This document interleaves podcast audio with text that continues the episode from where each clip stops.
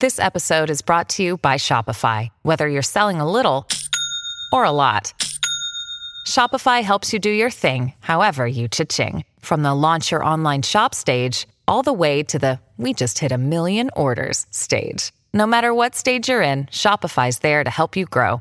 Sign up for a $1 per month trial period at shopify.com slash special offer, all lowercase. That's shopify.com slash special offer.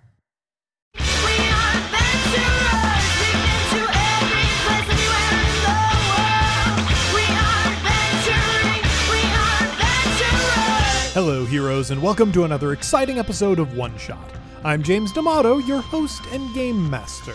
Heroes, this week we are playing The Price of Coal, a storytelling game about labor rights and the Battle of Blair Mountain. It's a historical role playing game that explores an event in history that isn't well taught in American schools, although it should be, because it is a dark and uncomfortable time in the history of America's labor movement when coal barons were able to exploit their workers with complete impunity and the full support of the US government, to the point that the military bombarded US citizens to protect the capital interests of the coal industry.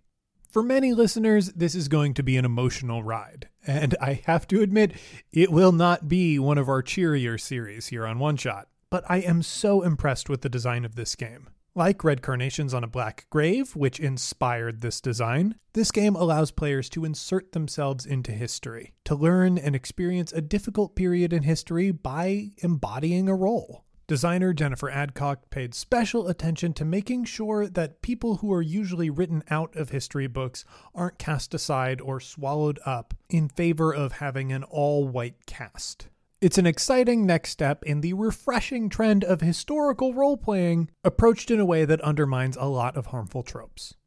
I hope that appeals to you because the price of coal is up on Kickstarter right now, and as of this recording, they have already hit their funding goal. Which means this game is already coming to you if you back, and you don't have to worry about getting it, because in addition to Jennifer Adcock, there is an experienced team behind this game, including Camden Wright and Kate Bullock. The folks behind this project are smart, empathetic, and organized. And I think this game is a really valuable learning and teaching tool. And if there was ever a time for people to learn a bunch of lessons about labor rights in the United States, now is a very good one. You'll be able to find the link to support this game in our show notes. So go out, support this game, and of course, support unions. Now, with all of that out of the way, let's get to the show.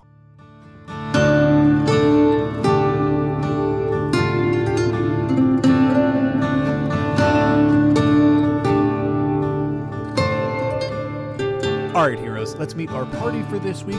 First up, a voice that should be familiar to you because you are a faithful listener to the One Shot Network and all of its wonderful shows. And that voice is Alex Flanigan. Alex! Hi, everybody. James, thank you so much for having me on One Shot again. I always love to be here. It's such a great time.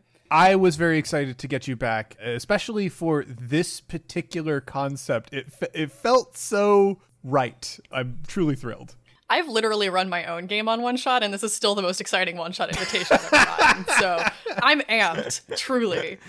Alex, do you have any plugs, any places that, that you would like to direct our listeners to where they can find you and, and your lovely works? Yeah, so I'm sure that everybody already knows this because, as you mentioned, they are faithful listeners to the One Shot Network. But if this is your first introduction, then I am also the keeper for A Horror Borealis, which is on the One Shot Network, which is a Monster of the Week actual play campaign set in the small town of Revenant, Alaska, where fun and funky things are happening all the time in the year 1996. We are coming back from our sort of show hiatus very, very soon with a new season of adventures, so that'll be very exciting, and to keep an eye out for it. That's at A Horror Borealis on Twitter. You can find me personally at Coffee Detective, C O F F 33 Detective on Twitter, and uh, I'm there way more than I should be, so you'll see something. Hey, yeah, wow, aren't we all, huh? yeah, listeners, I, I really do recommend checking that out, and it is the perfect time to catch up to enjoy the new season. Now, Alex, we uh, also start this with an icebreaker question, and and for you, that is, what is the most rebellious thing you've ever done at a job? So, part of my job, as you um, may have just sort of picked up from context is podcasting. And, uh, you know, I do a lot of, of freelance work like this. And one time, actually, in fact, today I was on this sound check that we were doing for an episode of One Shot. And then Mel texted me and was like, Oh, I wanted to come say hey, but you guys are recording. And I was like, You should do it anyway.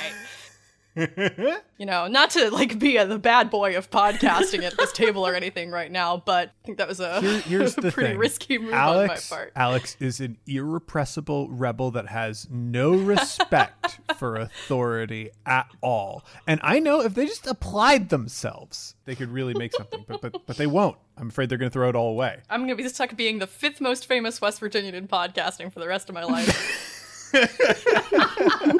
That is definitely a great thing to put on a business card. But I, I, I want to to get to actually introducing a, a new voice to the One Shot Network. Someone that, that I really hope we, we grow to hear a lot more of, and that is Beaz. Beaz, welcome to the show. Glad to be here, James. Thank you for having me.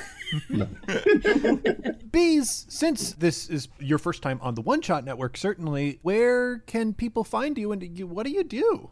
I do a lot of variety streaming. Like for the most part, I've just been focusing on horror games on my channel on Twitch, which is big underscore beaz, B E A Z. And that's just because people love scaring me and they love clipping it. And I'm like, cool, all right. If this is what you want, I will be scared closer to death every stream if that's what you want. I mean, I love watching horror game streams because I'm I'm too scared to play a horror game, but I would like to know what happens in them. So that's pretty much how I consume all that content. That's exactly that's exactly what I thought. Like I was watching I remember it started with one of those Telltale games. Hmm. I forgot the name of it, but I know Man of Medan is one of the games in that series.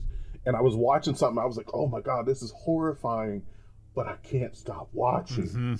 And uh yeah, it was exciting, but I just started picking up some of the horror games and I was like, "Okay, this isn't too bad." I mean, I got a jump scare here and there, but it's still fun and then I started introducing ways for my viewers to jump in and scare me even more, and it's just gone. It's gone to hell from there. Well, this sounds absolutely chaotic, and I, I Oh, yeah. feel like I need to check it out. Where where It's will people be able to find where you stream and any place where they could pick up videos on demand? For right now, mainly just on Twitch, big underscore beaz. On on Mondays and Fridays, I'm on RF Chaos on Twitch. The Monday is the Tie and Beaz Power Hour, where we read crazy news articles from around the world and just react to them. And I also answer questions as random characters that come into my mind. Fridays on RF Chaos, we play Sparrows, which were pretty much just space pirates.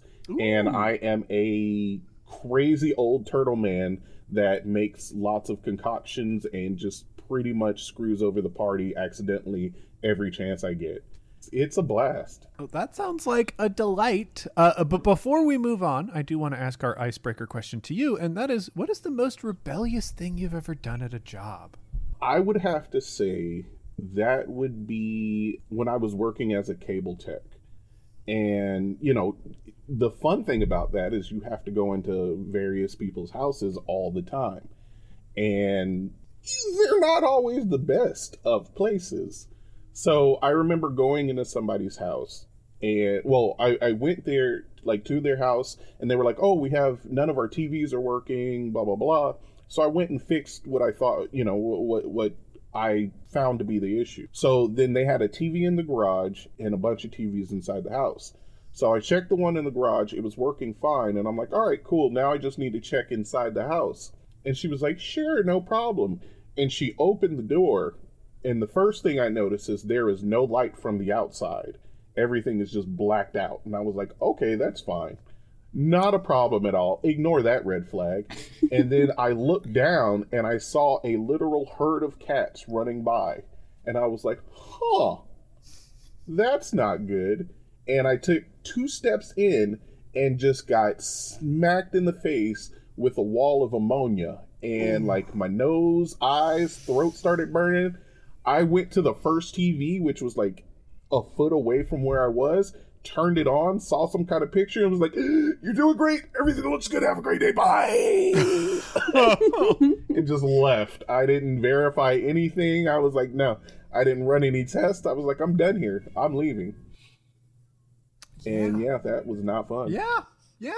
It seems like they should prepare you for a situation like that. They don't.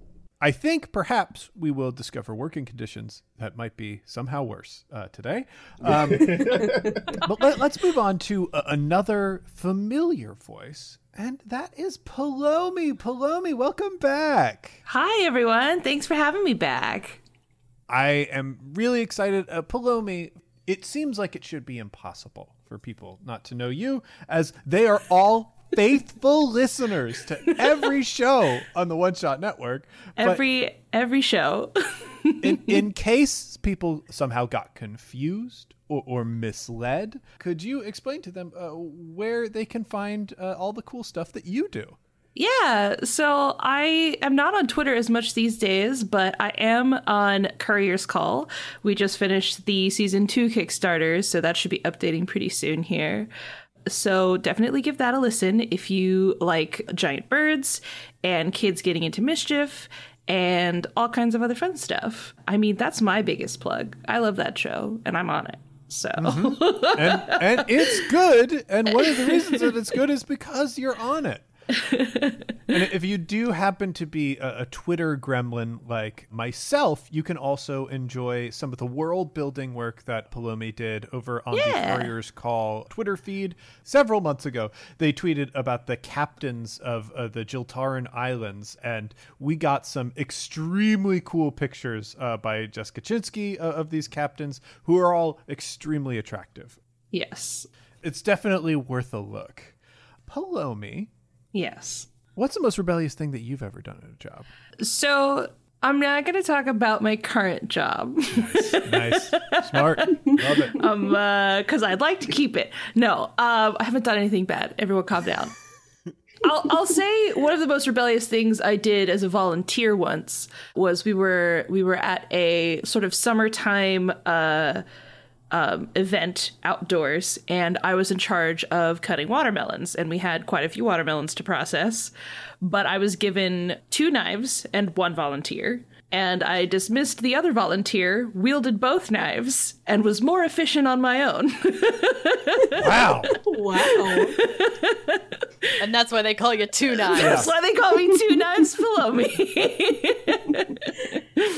Beautiful, beautiful, terrifying, electrifying. That's great. Uh, now uh, I want to introduce the, the, the final voice on, on this show and, and another new voice to the One Shot podcast, and that is Jennifer Adcock. Jennifer, welcome to the show. Hi, thank you so much for having me. I'm so excited to be here. We are really excited to have you because today we are playing. Oh, I don't want to accidentally forget the name of the game and say the wrong name of the game. Don't worry, The you price of the coal. first That's one. right. I, I was going to say the Coal War, and I, I was like, that's not true, James. Not even. It's funny because we did change the name of the game halfway through development, and I sometimes still say the old one. okay, okay, okay. I'm glad that I'm not alone there. But uh, today we are playing The Price of Coal, which is a game that you designed. Yes, yes, I've been working on this game for a couple of years. The Price of Coal is a story game about the West Virginia Coal Wars, a too often forgotten tragedy in American history, and a forgotten workers' uprising. So, this is very exciting. It does seem that when America does bad things, it's just so easy for the historical record to forget it. Which it mm-hmm. seems really odd that things work out that way. But we'll, we'll interrogate that through the game in a minute. Before we get there, is there a place where listeners who, you know, appreciate this game and, and, and like what, what you're doing can find you and, and your work and get ready to support your game? Yes, so this will be on Kickstarter starting August 25th. Before, during, and after that, you can find me on Twitter at JenKatWrites, J E N K A T W R I T E S. I'm on Twitter so much that it's in my bio. Sorry I never shut up. Mm-hmm. Yeah, so follow Jennifer for that good content. We love content. yes. Jennifer, I, I do want to ask you before I turn the game over to you and, and we start to play. What is the most rebellious thing that you've ever done at a job? So uh, you know the uh, the the retail worker's fantasy of getting to tell off a rude customer. Yes. I worked for a department store chain in college, and at one point I had an old woman customer. She was trying, gosh, I think she was trying to use like coupons and discount things for another chain entirely. Like it was a store that was not the store she was in. Hmm. And I was like, I can't, I can't accept these. I'm sorry. There's just, there's nothing I can do. She calls the manager. This woman, she calls me like a stupid good for nothing. And I literally, I was like, all right, fuck it. I don't need this. And I walked out. Yeah. Yeah, you don't. was, that was a good day. you stupid good for nothing. Accept these coupons for another Cool. business. Yeah. I'm gonna go and not return. yeah. I'm out of here. Thank you. This Goodbye says forever. with a purchase of $19 or more, I get two free any topping pizzas. Ma'am, this is a Wendy's. Surrender the oh, pizzas to me. Oh, good. I hope we had fun getting all those laughs out because now we're about to explore one of the one of the unrecognized deep American tragedies uh, that, that's in our shared cultural history. Jennifer, please take us away to a fantasy land called America. All right. So, this game being inspired by me standing on the shoulders of giants, I will start with some read aloud text for us all to bring us in.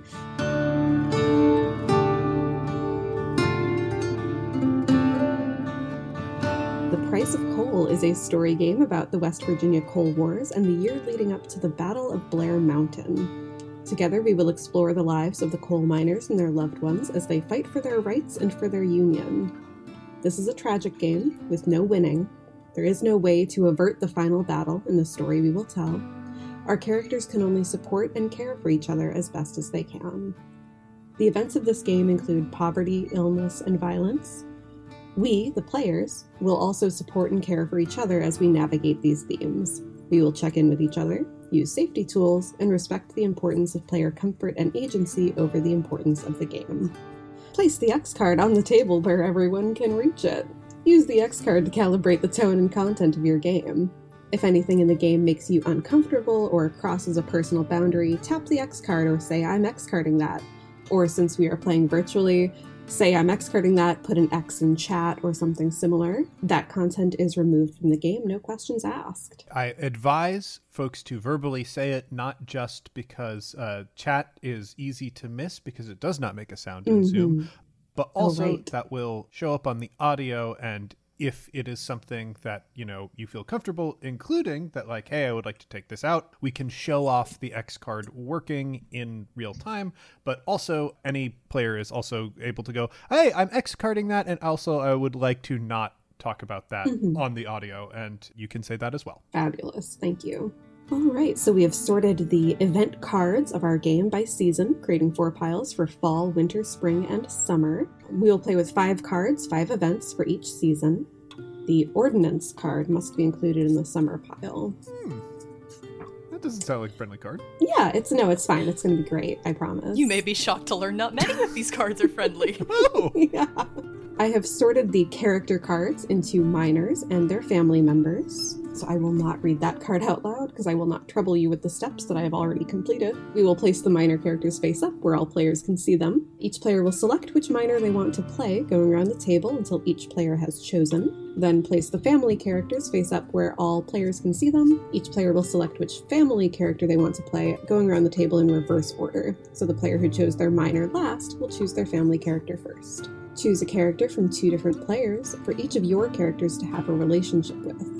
Going around the table one character at a time, ask and answer the relationship questions on each character card. Discuss your answers aloud with each other, writing the answers down as you go. An individual player's characters do not need to have a relationship established. Both characters will not appear in the same scene. We do not ask you to play two characters at once, because that would be very silly and confusing. We will begin play by reading the introduction text cards. If anyone would like to be the first player at that point, they may volunteer to do so. The first player will draw the top fall event card and read it aloud. The active player will frame the scene, providing context for which characters are participating in the scene, where it's taking place, and what's going on during the scene. Use sense descriptions where you can. What sounds and smells are your characters experiencing? What can they see or feel? These can help bring a scene to life and clarify the situation for your characters. The active player may ask for suggestions from other players for framing the scene. Once the scene has been framed, begin a scene of in character play. A scene is played like a conversation, where players say what their characters do and speak for them. Leave room for everyone to speak, but don't be afraid to describe the detail of small moments and actions. Scenes are generally individual points in time. If you find yourself thinking about moving to another location or advancing ahead in time, consider making that a separate scene instead. Scenes should typically take a few minutes to play, end the scene when the prompt on the card is resolved. After the first scene has been played, continue clockwise with players drawing cards and framing scenes until all the fall cards have been played. Read the fall to winter transition card, then resume play with the winter event cards. Repeat for each season. So I'm going to ask you all to imagine right now that I'm handing you some cards. Give each player two interlude cards for a four to five player game. Interlude cards may be played at any time out of turn order to create a small scene with only two characters. The game and the story end when the ordnance card in the summer pile is drawn and played. After this final scene, everyone may choose to narrate an epilogue or a conclusion for their characters. The narrative ends here, so this will be your final chance to shape a conclusion for your characters. And that's the whole rules of the game. All right. So let's get started with some fun character creation, or character setup, I should say. These are the six coal miner characters that we have for this game. I can go ahead and choose last because I have played them all before. If anyone feels a an immediate kinship with one of these characters, feel free to go first, and then we can just sort of loop through in zoom order from there. I can go first. I was looking at uh, Lester. All right, Beaz, you want to play Lester? Yes, please. Fabulous. Can I please grab Kit Parsons? Certainly. Kit Parsons really missed their calling as like an ace reporter, I think. So, funny story about the family member characters. Just one second, because there is a reporter. Ah! So, I believe James is next. Yeah, I'm gonna go with John Bailey. It does look like a Hemsworth might be playing John Bailey, uh, just based on the character art. Oh, yes, these character sketches are phenomenal. I love them. It's one of those secret Hemsworths they don't let out a lot. yeah. Yeah.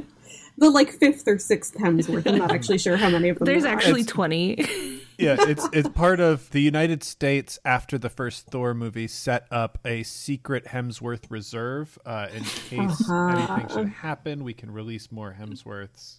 very wise. I will be going with Andre Pellegrini. Okay. And I think I will take Nathaniel. All right, so then let me go to our family member characters. So I'll pick first and we'll go in that reverse order. I think I am going to take Sarah Bailey. Sarah, who is John's wife. Also Paulomi. I was actually really drawn to Hannah York. Okay. I believe James is next. Viola Pellegrini for sure. Viola, fabulous. Uh, Alex? All right, so I'm trying to remember one of the miners we didn't pick, right? Which one was that? Uh, we did not pick. Oh, sorry. Uh, Was it David? yes, we did not. We did not choose David. We could still have Simon appear. That's totally fine. We could have Simon as a character without having uh, David in the game. That's fine. I think I'll do George. Okay. And Beaz. I, I guess that just leaves me with either Simon or Eliza. Yep. So, woo, woo, woo, woo. I guess let's go Eliza. Cool. Beaz are going to be playing my mom. It's great. I always. Did you eat today? All right, so starting with that same order, and let me go back to our coal miners. We're gonna do relationships. Yay! Everybody loves relationships. Mm-hmm. So on your character's card, there's two questions. So we'll start with uh, Beaz and Lester. If you want to read off Lester's card and then do some character questions, you can pick any two other characters played by other players to have that type of relationship with. So, Lester Baird is a black coal miner, older brother of George Baird. Lester is a jaded miner who has been working in these mountains since he was old enough to hold a pickaxe. He knows what it takes to survive, both deep in the mine and in the company of town. And uh, I read the questions too. Yeah, sure. Okay. The questions are why do you blame them and how do you teach them? So uh, now we need uh, two other characters. Yeah, so you can pick any two of anyone else's characters to sort of have that type of relationship with uh, either miners or family members, and I can flip back and forth between these as as desired. Kit Parsons and Viola. So, which question do you want to answer for which character? And these are from my questions, right? Yeah, so why do you blame them and how do you teach them? Okay, so I would say how do you teach them for Kit? Hmm, how does Lester teach Kit? That's a fun dynamic. Mm-hmm. I'm just I'm just thinking because like since Kit is also a, a, a coal miner, Mhm. I would assume that they kind of were put under me to train them and show them how to you know the, the the ins and outs. And then why do you blame them for Viola? All right. Viola does like do cleaning for folks in the community, so I could see some sort of connection happening there. But why, why do you blame Viola specifically? Because she, she's she is, I believe, a first generation immigrant, so she probably doesn't Yes. speak much English too, which is Mhm. I, I could see that causing problems. I would have to say probably caused a rift between him and his brother because he was working because she's she's uh let me look at her card again? Oh yeah, she is um, Andre's daughter. cleaning and what okay. He was probably coming home after uh hit the mines and tried to offer help because she looked like she was struggling with something and he tried to offer some assistance she didn't fully understand him and just kind of Mm. you know took it the wrong way which then ended up getting the police involved. And now his brother assumes you know something something negative about Oh. him and he's trying to he's like no i was just trying to offer some help because she looked like she was struggling. And so then it caused them to start fighting between one another Oof, yeah, Already breaking my heart in character creation. brutal. Can I make a quick suggestion about the relationship between Lester and Kit? sure So when you were mentioning like maybe being my mentor in the mines as Kit, I have this thought where I know that Kit sort of like as a teenager, and this is like a classically historical coal mine story. So like thank you so much for including this narrative in the game. I really love it. Where basically like I have been living as a man since a teenager to like work in the coal mines and be able to provide for my family. I think that you as my mentor are maybe one of the few people who knows that I'm not biologically like born as a man. That this is a, mm. a choice that I have made in my life to live in this way. And I just I want to maybe play a little bit with that relationship in terms of you being someone who I, I don't know if I chose to give you this information or if it was just something that you figured out because you were kind of the one showing me the ropes. But I think Yeah. for that reason, very early on, I chose kind of not to really learn from anyone else because I was like, the fewer people that can know this, the better. Yeah, I, I'm thinking maybe uh, there was there was some kind of incident, maybe like a, a mini cave-in or something, and I went to grab you to move you out the way, Uh huh. And that's why I'm like, whoa, wait a minute, Yeah, Hold on. definitely. and I then you love were like, oh crap, and then we we talked about it, and I was just kind of, you know, Lester's like, whatever, I, I don't really understand it, but I'm not gonna, you know, as long as you're here to do a good job, we don't have an issue. Yeah, that feels right to me. Lester has always struck me as a, you know what, that's none of my business type of mm-hmm. person. So, all right, so that is Lester. So let's go to Andre and Paulomi. Yeah. Or no, actually, I'm sorry, I'm reading off of order on my thing. Uh, I think actually Kit and Alex were next. Okay, Sorry. perfect. well, let's see here. Catherine Kit Parsons is a white, non binary coal miner, the older sibling of Hannah York. Kit Parsons has been living as a man since their teenage years in order to support their family with mining. They have developed a valuable reputation for keeping their calm in a crisis. They are loyal, perhaps to a fault. So, my two character questions are why do you love them, and how do you surprise them? And let's see. I'm torn between using one of my character questions on my sister, who I do want to have a relationship with, versus like trying to spread it out a little bit. I think I want to spread it out a little bit. I think I want to have as many different connections as possible in this complicated web. So Sure.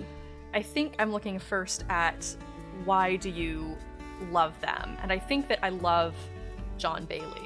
I think that to me, Thank you. Yes. he is like, I think to me, he's this idealist. He's this stand up, like, protagonist coded guy in my real life. And as far as me being like a young, vulnerable person trying to shape my concept of what I want my masculinity to look like, I think that I look to John Bailey. I think that he's someone who stands out in a crowd to me as like, this is the kind of person that as an awkward 13 year old person trying to like figure out what i'm doing like this is the person that i started building myself after. And i think like when i first started working in the mines it was kind of like all these awkward moments of like oh what does john do with his hands when he's on a lunch break? Like what is john doing with his hair? How does john wear his hat? And i think that it it started out as that but like as i've matured and grown a little bit i i have realized that there's like an ideological side to this too that the way that he espouses his values and the way that he carries himself like those are things that i want for myself and i don't really know necessarily even like what the nature of that attraction or that love is i just know that i feel very strongly about this individual I love that. for how do I surprise them? I think that I surprise Andre because he is this person who has this feeling that mine work is beneath him and it's a life that nobody would ever choose for themselves. And I am a person who has like actively chosen to pursue this life. And I don't even think that he necessarily knows like the reasons why I've done that because there are a few people who do. But I am like adamant about my work and invested in my work in a way that it doesn't seem like anybody really should be about it. And partially it's because I can't afford to lose it. Like my family only has me providing for Mhm. them. But part of it also is that so much of my identity and the identity that I am desperate to keep for myself in this community is based on that work and I am defined through my relationship to it. And I think that my intensity about that is very surprising to this man who doesn't understand why anybody would feel that kind of passion about this kind of work. Like he's an artist, he's someone from a very passionate culture but doesn't get why somebody would want to do this kind of labor in this way.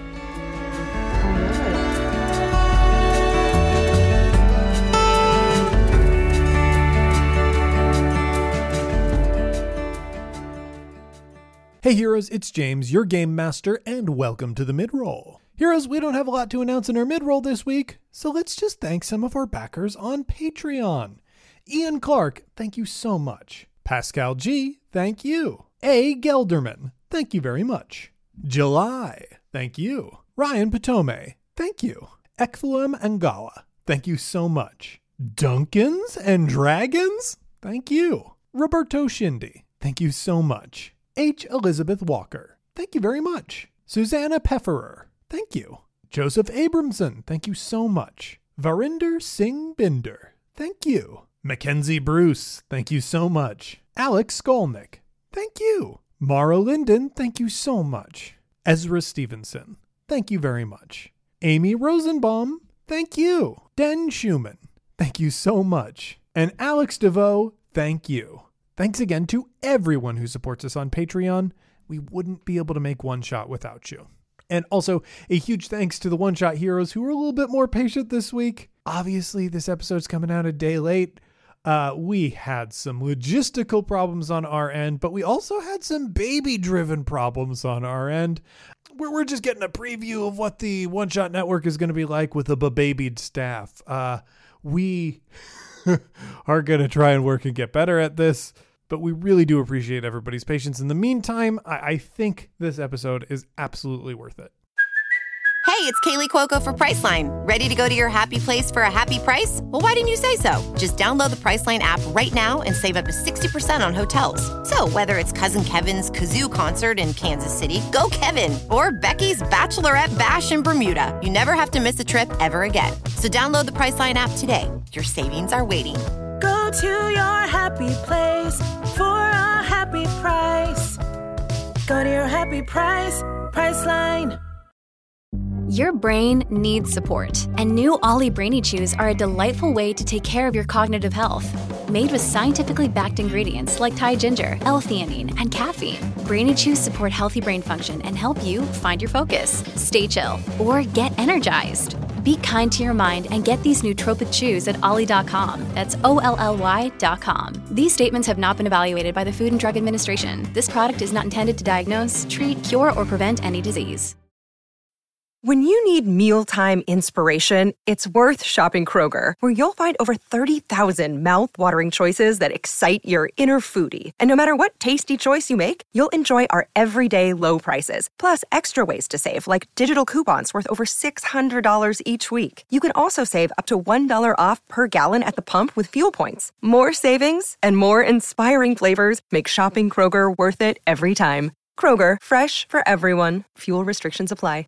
Now, then, with all of that out of the way, let's get back to the show. All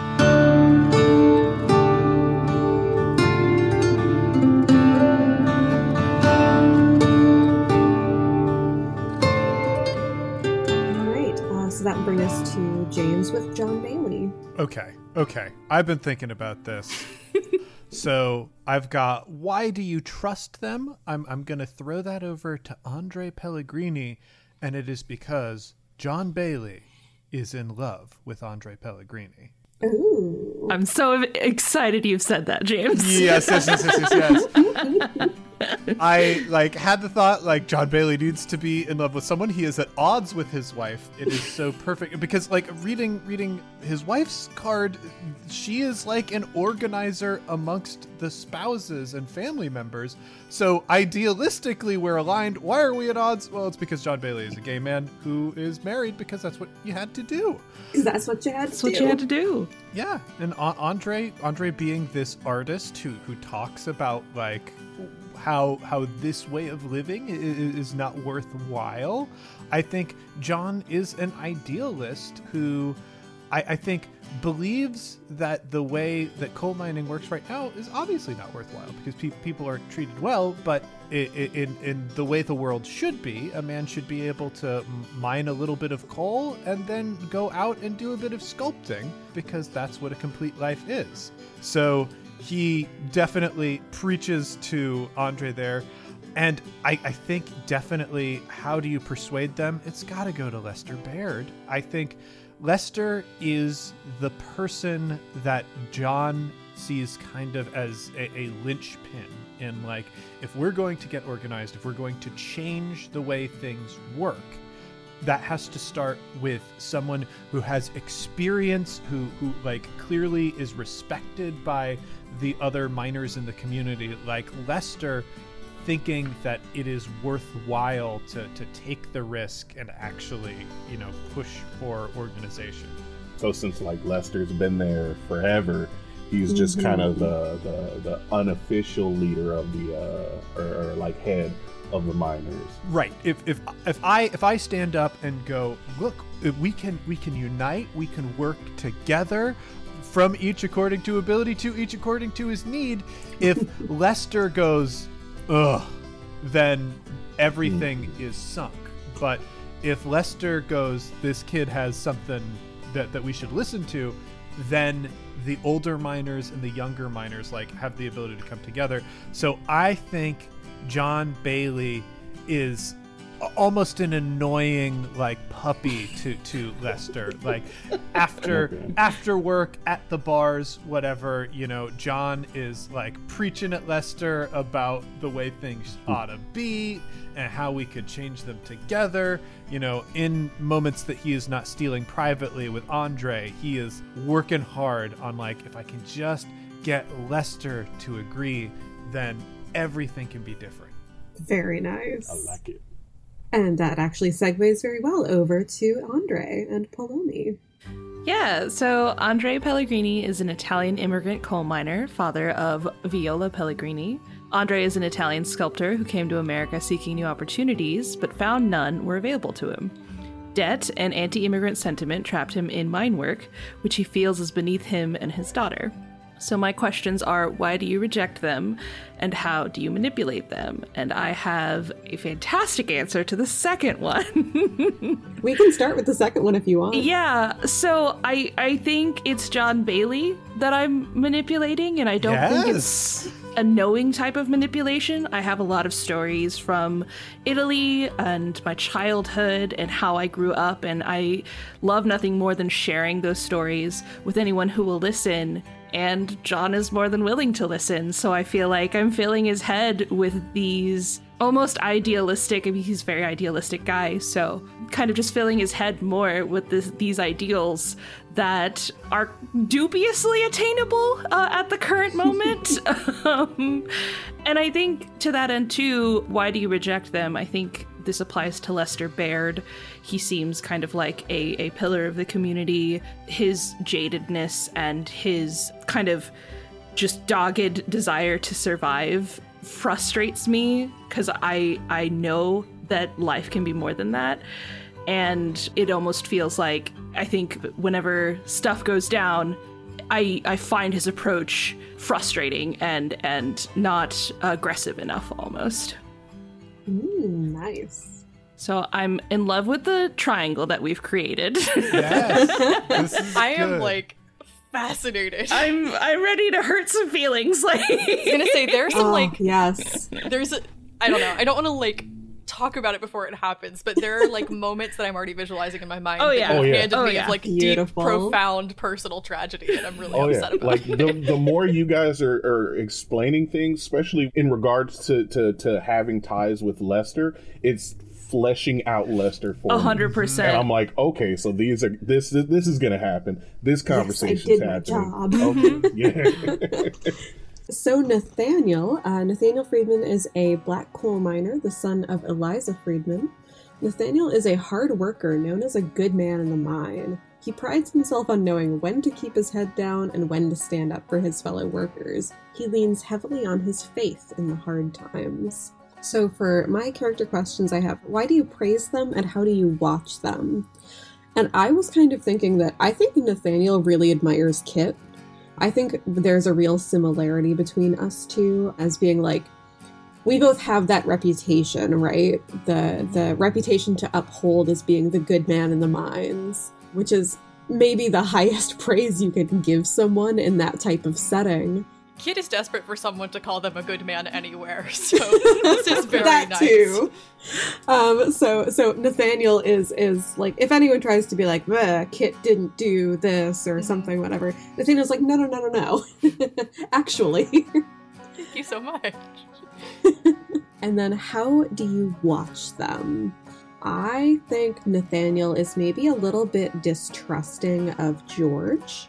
George being the the deputy sheriff. I don't know that George has necessarily even ever given Nathaniel a reason to distrust him. I just think that Nathaniel understands maybe the contradictions of the position George is in and is aware that his safety is not necessarily always going to be George's priority. So he, he watches him and is very aware of what's happening. So that is all of our miner characters. So now we're also going to snake back in the other direction with our family members. So I'll start with Sarah Bailey. Sarah Bailey is a young white woman married to John Bailey. Sarah is coming into her own as a leader among the miner spouses. She feels powerless to protect her husband, but is only starting to recognize the sway she has in this community. She dreams of a better life here, not in some distant city. So her questions are why do you tolerate them and how do you restrain them? And I have so many questions myself about why Sarah tolerates Andre, given our little triangle. Damn, yeah. I think it is because, like, even if she recognizes that her her marriage with John is not necessarily a love marriage, it is something that we did out of a sense of necessity.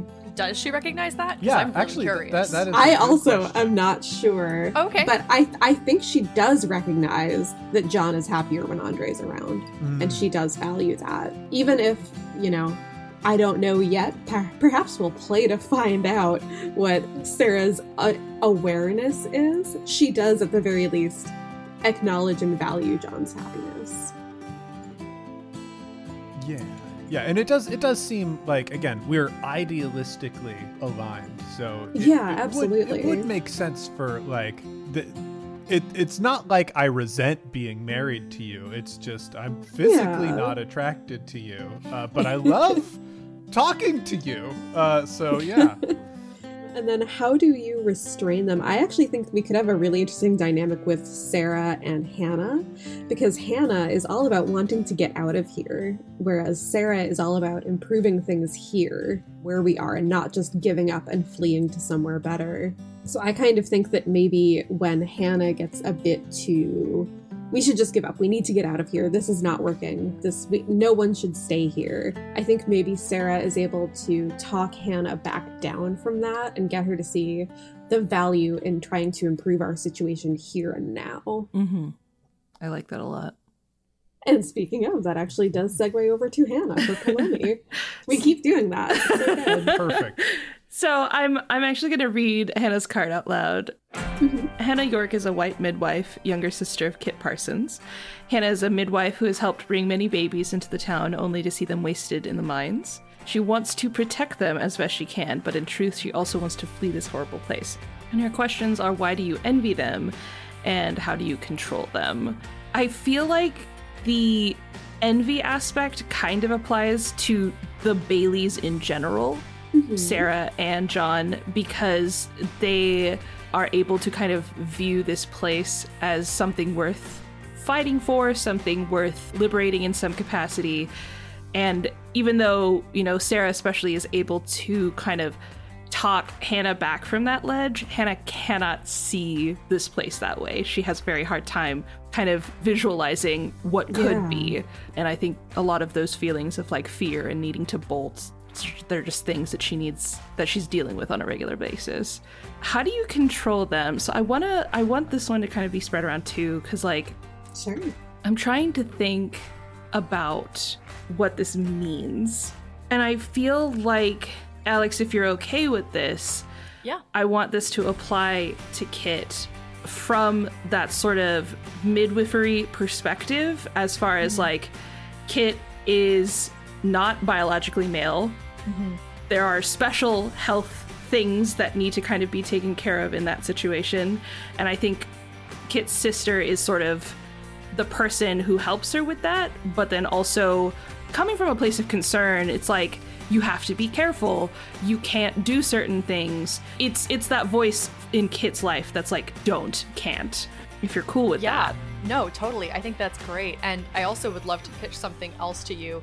And if you're not comfortable with this, like I completely understand. I don't want to put you in a position where you are like having to act out something that you disagree with. Sure. But I think in a non-malicious way, like yours is a life and a career that celebrates like the beauty and life-givingness of femininity in Yeah. a community that is racked by like honestly the inherent violence of masculinity and like your life and your community have been shattered by these ideals of like what masculine strength is and what it looks like and i think it stresses you out to Yeah. see me rejecting what you would see as like a way that i could be doing a lot more good but at the same time like our family needs this Yeah, yeah. I, I do kind of like that characterization that a lot of who Hannah is as a person is kind of hidden behind these various sources of fear.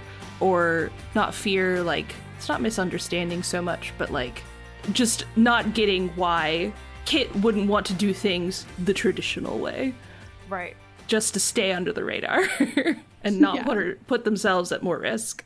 cool I love it. That will bring us to James and Viola. All right. I've been thinking about this. Uh, I'll read the card first, of course. Uh, Viola is still learning the ropes of life in America, and she doesn't want to make trouble. She takes on jobs during the day, cleaning and washing for wealthier women in the community. She fears for her father's health almost as much as she fears this strange new country.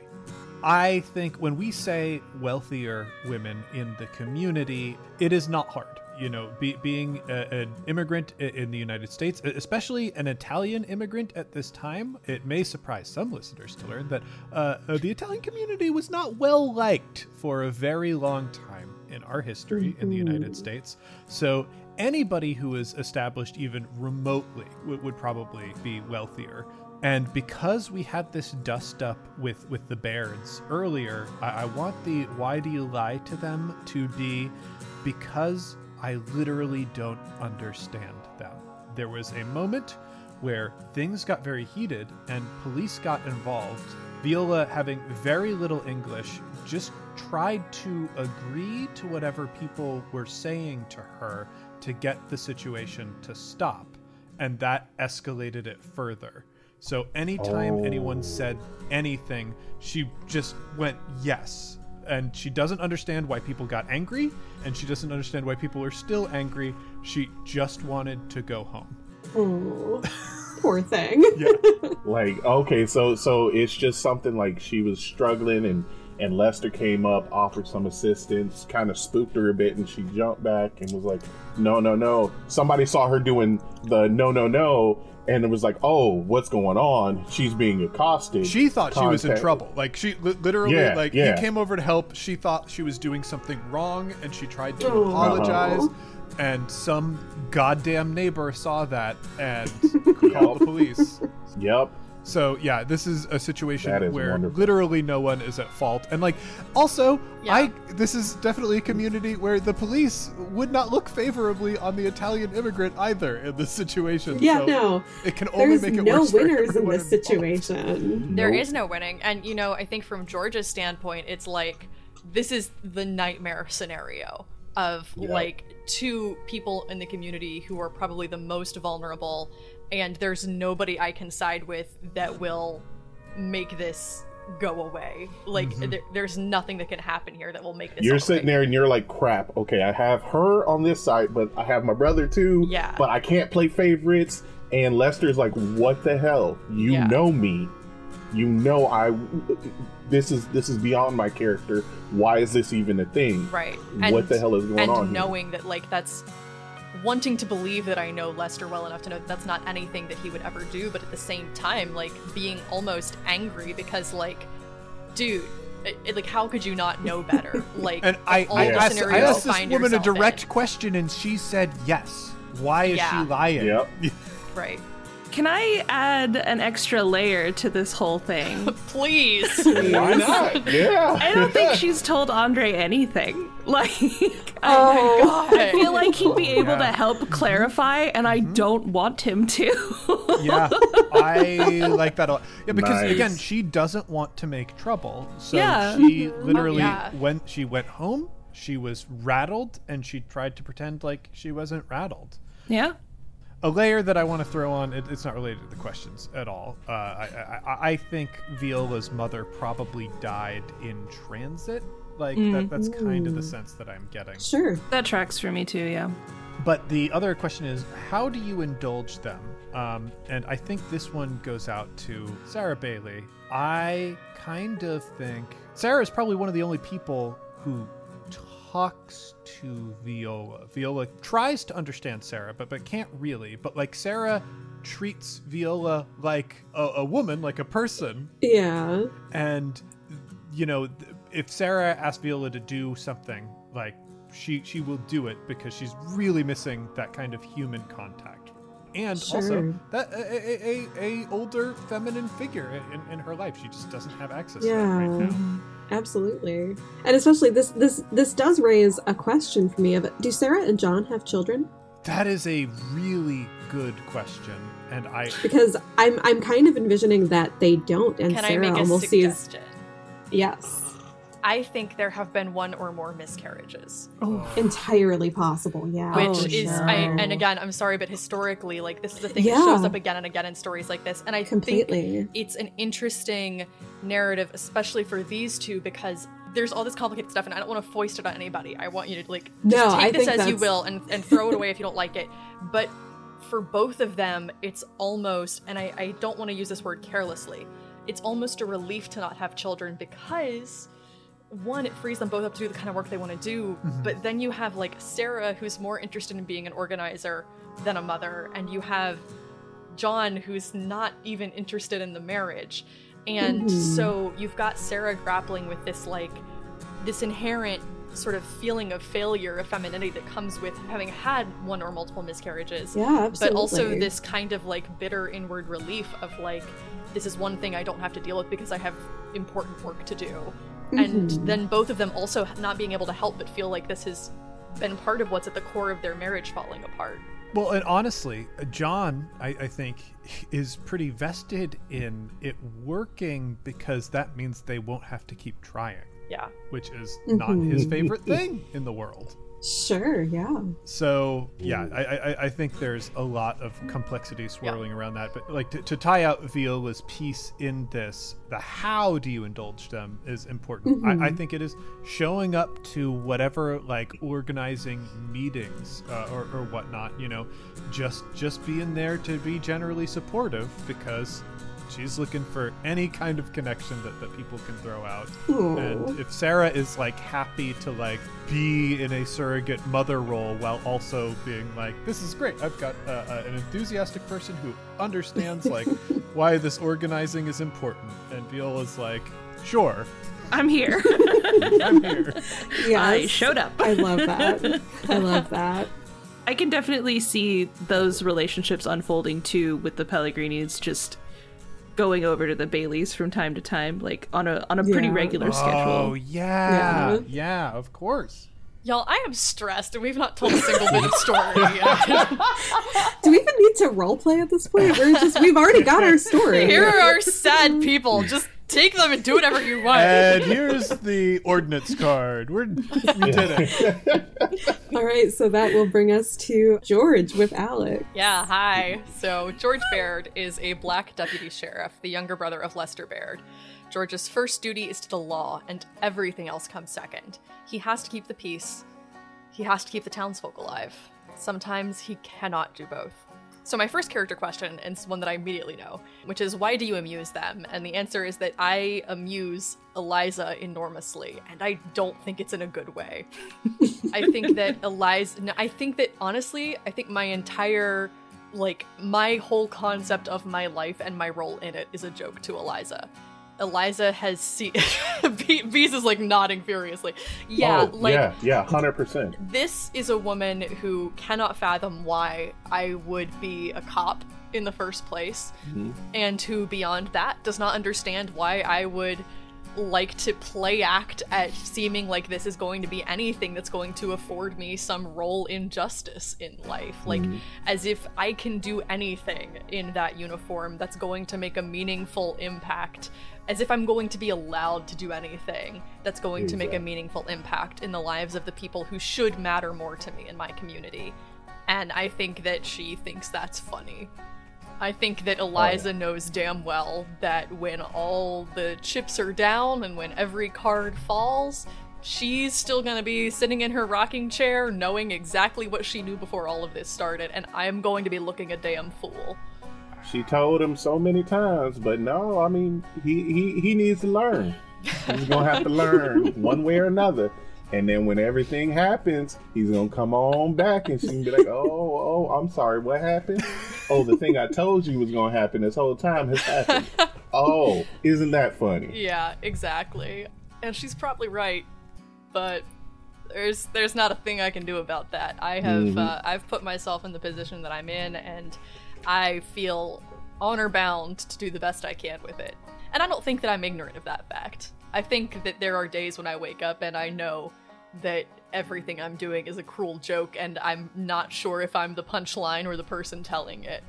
But it's not a great way to live.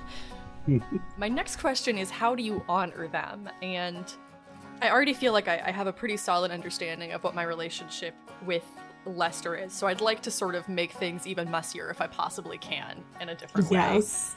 Please. And I think maybe if everybody's cool with this, and again, I don't want to like invent relationships that are uncomfy to the point of not being interesting for us to play with, but I think that possibly the person I am trying to honor is Sarah Bailey, and I think it's maybe because there's no other way for me to have a close relationship with her. I think that this is a woman who I see leading the community and I think I admire her deeply. I think I am attracted to her and I think that I know that is not anything I can ever get even remotely close to in any way. And the best that I can do is I can try to do good work in my job and keep my community safe and upstanding so that she can do the transformative work that she needs to do. And I think that there are days when I believe more in the work she's doing than the work that I'm doing. But when I am trying to think of like someone who has upstanding ideals and who is willing to fight for them even when the work is hard, that's who I'm thinking of. And I think that's part of why I'm like so angry about this situation with Lester and Viola even more because I'm like all you had to do was like not go near that lady. Like all you had to do. I do it every day, dude. Like what are you doing? Um and Oh, I- oh, this is gonna get so good. yeah, I, so I I'm think so that's my answer there. oh I love it. Good. so This is stressed, you guys. Very good. Mm, mm. And last but absolutely not least is Eliza with Beaz. First off, before I get started, I want to make sure everyone has uh, enough water and maybe some bread because it's gonna get real spicy. Oh. So, Eliza is tied to Andre and Sarah. Uh, Eliza Friedman is a black woman, the mother of Nathaniel Friedman. Eliza Friedman was born enslaved and emancipated as a young child. In her long life, she has seen worse things than Pinkertons and coal operators come through these hills. She intends to outlast them all. So, two questions Why do you avoid them, and how do you keep them safe? Now, first one, why do you avoid them? She avoids Andre Pellegrini to no extent. he is this smooth talking, accented white man that came out of nowhere. She's calling him. Yeah, and he's Sniping just the he- boy. he's- he's got all this flair and all this swag, and she He's sees right through it. Uh huh. She's like, "Boy, you won't do nothing but play with mud all day. I don't want to." so she doesn't give him the time of day. That's really important to me.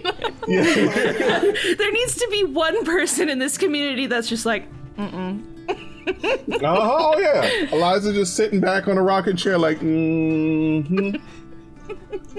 and uh, the second question: Why do you keep them safe? Well, uh, Sarah Bailey, because in everything, which which I want to touch on the uh, the miscarriages for a moment. The whole time that that all this has happened with the, these miscarriages, I feel that has also fed into why she feels powerless to protect her husband. You know, it just mm. feeds into that.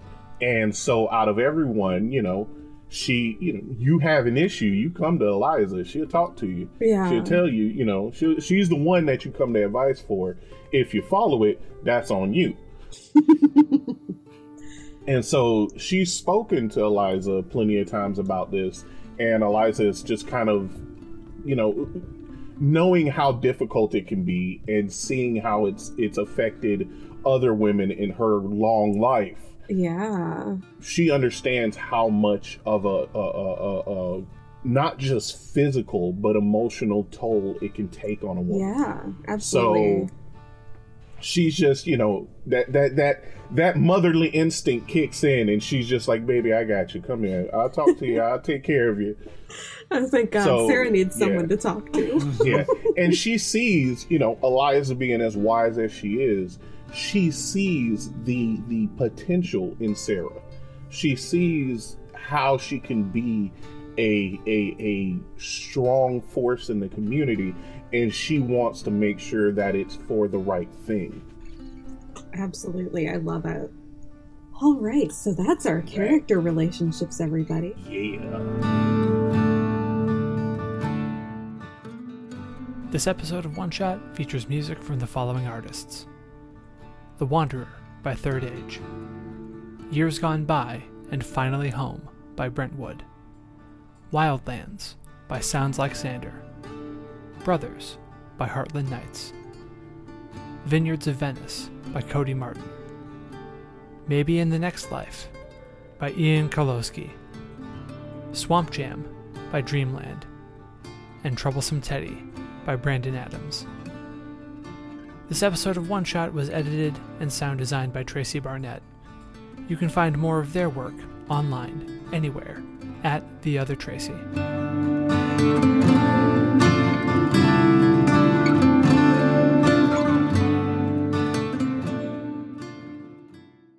Well, heroes, that's it for One Shot this week, but don't worry. We'll be back next week with more The Price of Coal. In the meantime, be sure to check out one of the other amazing gaming shows here on the One Shot Network, like Skyjack's Courier's Call, an all ages friendly actual play podcast set in the world of Sphere. Skyjack's Courier's Call follows three teens as they set out as new apprentices aboard an airship with the Swiftwell Courier Service, bringing mail and adventure across the world. Featuring Drew Merzieski, Paulomi Pratap, Aaron Kitano Saez, and Ali Grauer. And using the Cortex Prime system, this show is perfect for anyone just getting started listening to actual plays, and veterans of the tabletop genre alike. Join clever but anxious Kieran, bold, fast talking Cece, and the loyal and strong June aboard the Red Audrin ship as they sort and deliver mail, encounter powerful magic, and learn the proper skills of an eriner along the way. Right wrongs, do mercies, and take flight. As always, we end one shot with a call to action.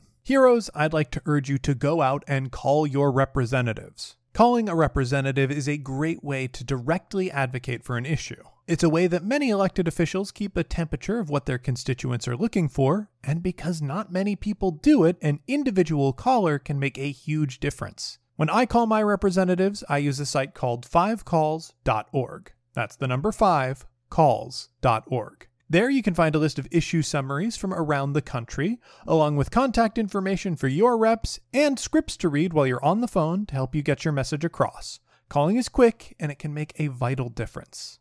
Thanks, heroes. As always, a humble and hearty thanks to our supporters on Patreon. If you want to help us in a non monetary way, the best thing you can do is tell a friend. You can also leave us a rating and review on iTunes. Every five star review we get helps new people find the show. For the latest One Shot news, be sure to follow me on Twitter at OneShotRPG. Look us up on Facebook at facebook.com slash OneShotPod, or look for news on the site at OneShotPodcast.com.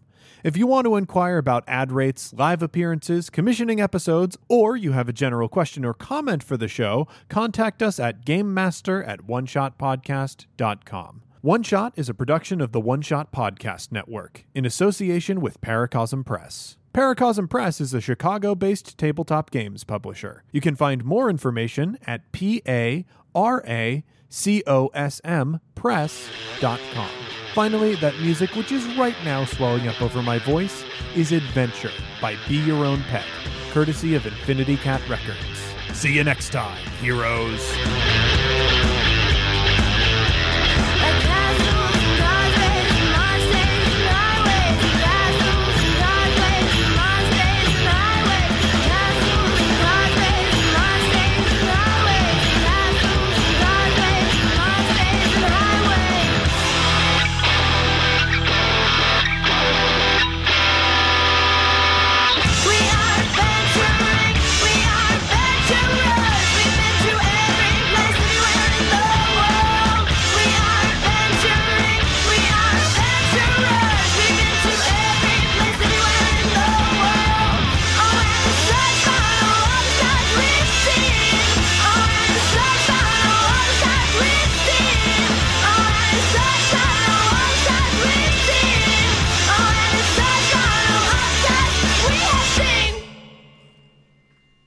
The history of role playing games is weird and wild, and we here at System Mastery are determined to look through it all. Every heartbreaker that drove a man to bankruptcy to see his vision of D&D with really specific armor maintenance rules come to fruition. Every game where you get increasingly certain as you read it that this is all just one person's weird fetish. Every system that painstakingly recreates how medieval life was really like. And then also you can cast Fireball. The System Mastery podcast wallows in the filth of RPG history. Come Join us in the muck. at System Mastery.